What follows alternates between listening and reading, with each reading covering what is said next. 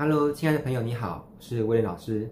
呃，今天透过这段影片呢，是想要来跟你聊一个话题，就是如何用文字赚钱。嗯，既然聊到用文字赚钱这件事情，那我们就要先来聊一下赚钱这件事情哦。诶，正在观看这段影片的朋友，我不知道你觉得赚钱对你来说重要不重要呢？那我想这件事情不是很单纯的，就是只有非黑即白，就是重要或不重要。我觉得还可以更细部的去探讨说，到底它对你来说重要程度是占几分？我们假设十分是非常重要，就是嗯，为了赚钱，你愿意做任何事情，呃，甚至那个事情可能会让你觉得有点不舒服、不开心，但是为了赚钱，你都愿意去做。那对你而言，赚钱就是非常重要。那呃，什么是零分？零分就对你而言，你现在已经完全不缺钱了，那你也不想去做任何跟赚钱有关的活动。那嗯，这就是零分。那我相信。绝大多数人都不会很极端，就是不是十分就是零分，有些人可能是介于零到十之间，可能是三分、四分、五分、六分、七分不等。那在这个影片的一开场呢，我有一个好奇的问题，就是想要问你，对你来说赚钱如果非常重要，是满分是十分的话，对你而言，你心中给他打几分？如果你愿意跟我互动的话，请在影片的下方打上你的数字。那如果看到你的回应，我会非常开心的。那顺便讲一件事情，就是。嗯，对有些人来说，赚钱不是那么的重要。那不是那么重要呢，又有分两种可能。第一，他真的是赚够了钱，所以对他而言，钱乃身外之物，不重要，这是第一种可能。第二种就是这种人，他其实也很缺钱，他还没有赚够的钱，可是他又用某种原因呢，告诉自己赚钱不重要。那当然我没有说一定对或不对，我只是发现这个现象觉得很好玩，然后跟你探讨一下。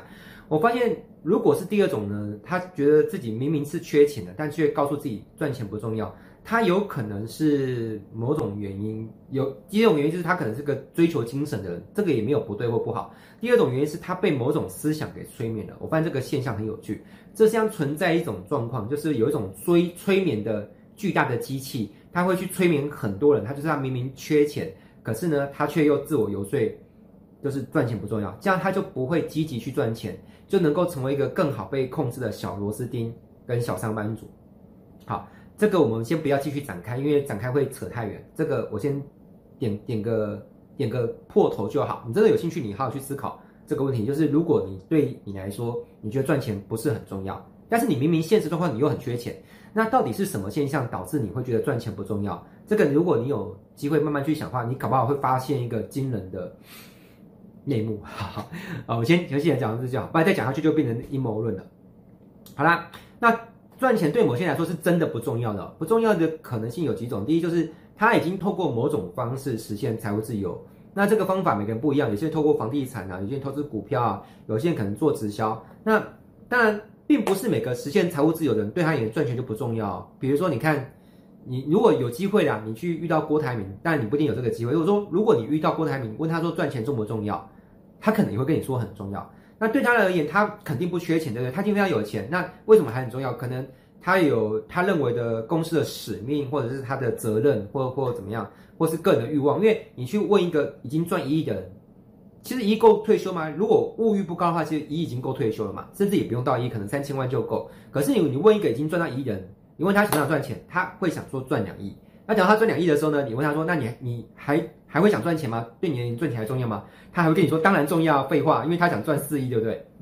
好啦，所以呃，这是你已经有多少钱，会影响到对你而言赚钱重不重要。所以对那些赚钱来说不是很重要的，有可能第一个原因是你赚够足够的钱，啊，实现财务自由了。那如果对你而言呢？嗯，你已经赚了足够的钱，或者是你已经实现财务自由了，那我必须先跟你说明，这个影片不是做给你看的。你可以考虑一下，呃，是不是要停下这个影片，改去做别的事情？因为既然你已经不缺钱了嘛，那也许你可以把时间拿去追剧啊，或者是耍废玩玩手游。那 anyway 随你开心啦。但是，呃，一般你已经赚够了足够的钱，或者是你也没什么欲望，那你说，那我就当我打发时间看这部影片可不可以？那那也可以，我们就继续来聊这件事情。呃。这个影片主要是做给谁看的？我先说明一下，我这个影片是做给那种对他来说赚钱还蛮重要，就对你而言重要度可能有五，起码有五分以上吧，甚至更高，可能六分、七分。那我们聊一聊怎么用文字赚钱，就是专门做给你看的，好吗？如果你觉得你符合这个条件，赚钱对你而言还有点重要，甚至非常重要，你再继续往下看。好，那接着我们来聊一下既然赚钱对你是重要的，对我而言也是重要的，那我们再来聊一下赚钱的方法好不好？嗯，这个世界上赚钱的方法哈，表面上看起来有很多啦哦。最常见的就是上班族哈，透过出售自己的劳力赚钱啊，没没没有不好，不要误会，我我从来没有贬低上班族的意思。呃，上班族现在在台湾来说，普遍就是呃周休二日嘛，一周工作五天，然后一个月可能工作二十二天，然后每天平均工作八个小时，大概是这样。呃，上班族赚钱，嗯，还有业务员哈。那像我过去一开始上班族，后来发现当上班族好像薪水并不是很高，一个月都两万多块而已。所以我看到我的朋友去做业务员，收入是我的两倍。我跟他是同一年毕业的，结果他去做业务员，结果收入是我的两倍。那我就按捺不住了，就 我就跑去做业务员了。啊，那当然还好，我也做得还不错啦，所以我的收入也很快在大概。半年之内吧，我就来到我的原本的收入就是的两倍，就是从我两万多变成大概月薪五万多块。嗯，后来我又变成了接案者，因为我的个性其实没有那么喜欢到处去见面推销，我基本上本质来说还是一个比较内向或者是比较宅的人哦。不管你信不信，但但这是真的我，我猜可能有些人也是类似像我一样，就是不喜欢到处去跟人家见面推销。那我当然我不排完全排斥，就如果说今天叫我纯粹只是享受友谊之间，比如说你跟我是很好的朋友，或者是我们是情人什么的，那但我我是很 enjoy 跟你相处的时间。但如果我只是为了卖你产品而不得不跟你相处，我就觉得内心会有点不那么自在。嗯，也许你跟我是类似共共个性的人，读到这里就会有点共鸣哦。好，所以后来我成为一个接案者，我接网站设计。那我猜可能正在看这个视频的人当中，也有些人是接案者，不管是接。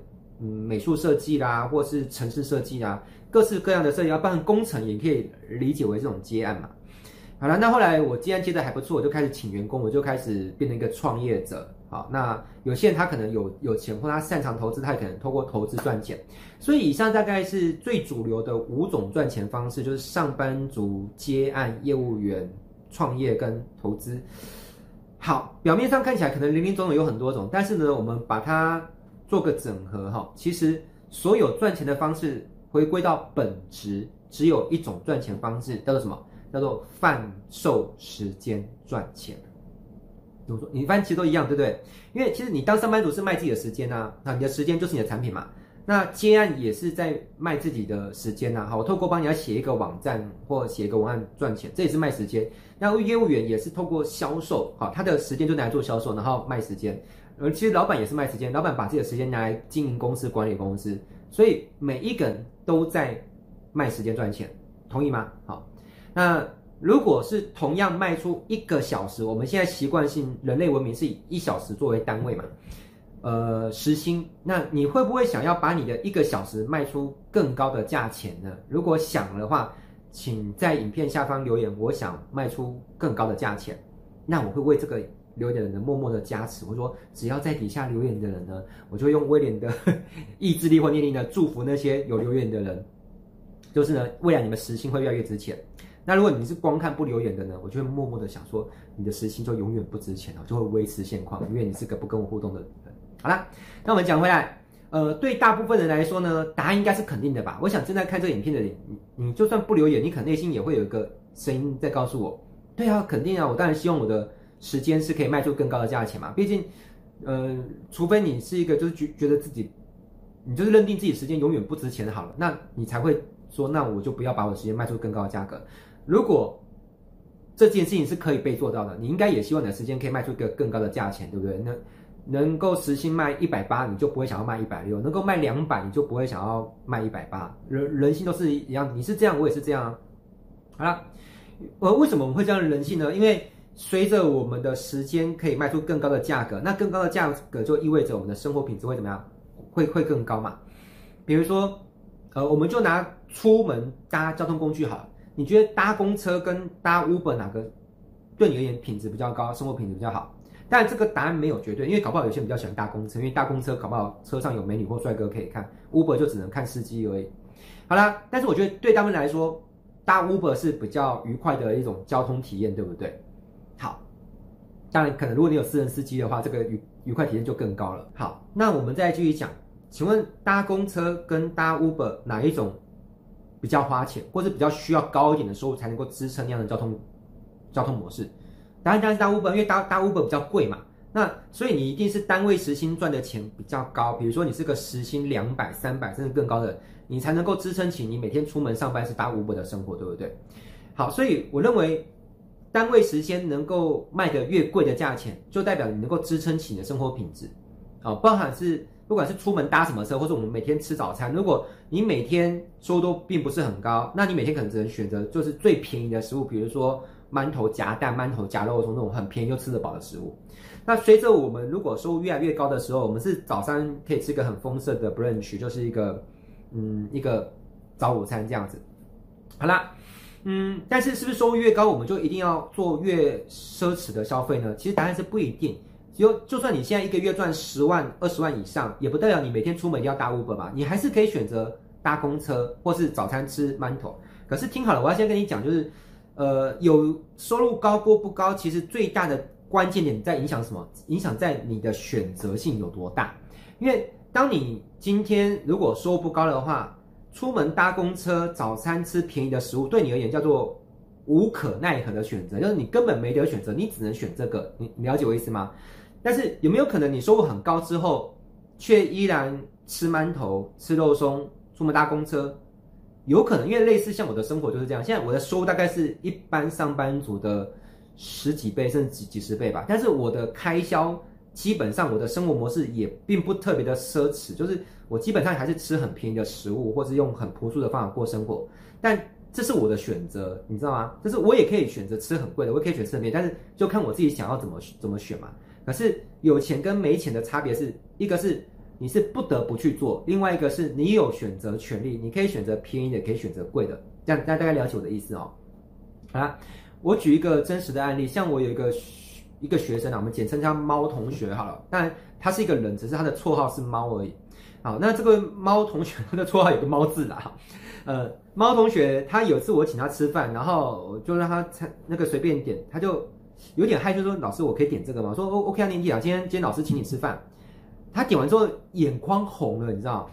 我我说你你干嘛这么激动？他说：“因为他结婚但好像十多年吧，她老公每次带她出去吃饭的时候呢，他说。”只能点菜单上面一百块以下的，就是开头数字不能是一开头或二开头，只能是九开头或八开头，就是九十几块、八十几块、七十几块食物。他说这已经是他好多年来第一次可以吃一百多块以上的食物。我那时候听了有点 shock，然后说天啊，你你怎么会把生活搞得如此的卑微？哦，那当然，我猜这样的生活，也许有些人过过，就是意味着你可能家里的夫妻总和收入并不高。然后再加上可能有了小孩或怎么样，生活的开销也很重，就过着这种有点叫做贫贱夫妻百事哀的生活。但是，但是我也不能一口咬定，搞不好人家是过得很快乐的生活哦。啊，也没有人规定说贫贱夫妻，好，不要加个贱哈，加个贱好再看，就没有人说就是收低的夫妻一定就是过着很不快的生活。但是我相信同样。假设在其他的田都一样，比如说你们彼此的精神很 match，然后肉体也很 match，然后各方都 match 出来，我相信有钱肯定会让你更快一点，对不对？我 我想这是不争的事实。那反过来说，如果你们原本就已经就是貌合神离、相敬如宾，那么一个是物质还不错，另外是物质很错，就是很没钱。那我我肯定就同样不快的情况下，既不 match 又没钱，肯定是快乐中的更不快乐的加倍，对不对？啊，所以有钱还是好上一点的。好啦，So，嗯，那我我们来讲一下，同样都是卖时间赚钱，好，我们基本上都是同行。我是老师，你真你可能是某个行业，但我们都是同一种行业，就是卖时间赚钱的时间商人。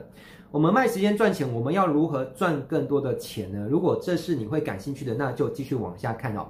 呃，方法很简单，总共只有两种哈，请记笔记，拿出你的纸或敲打键盘记笔记。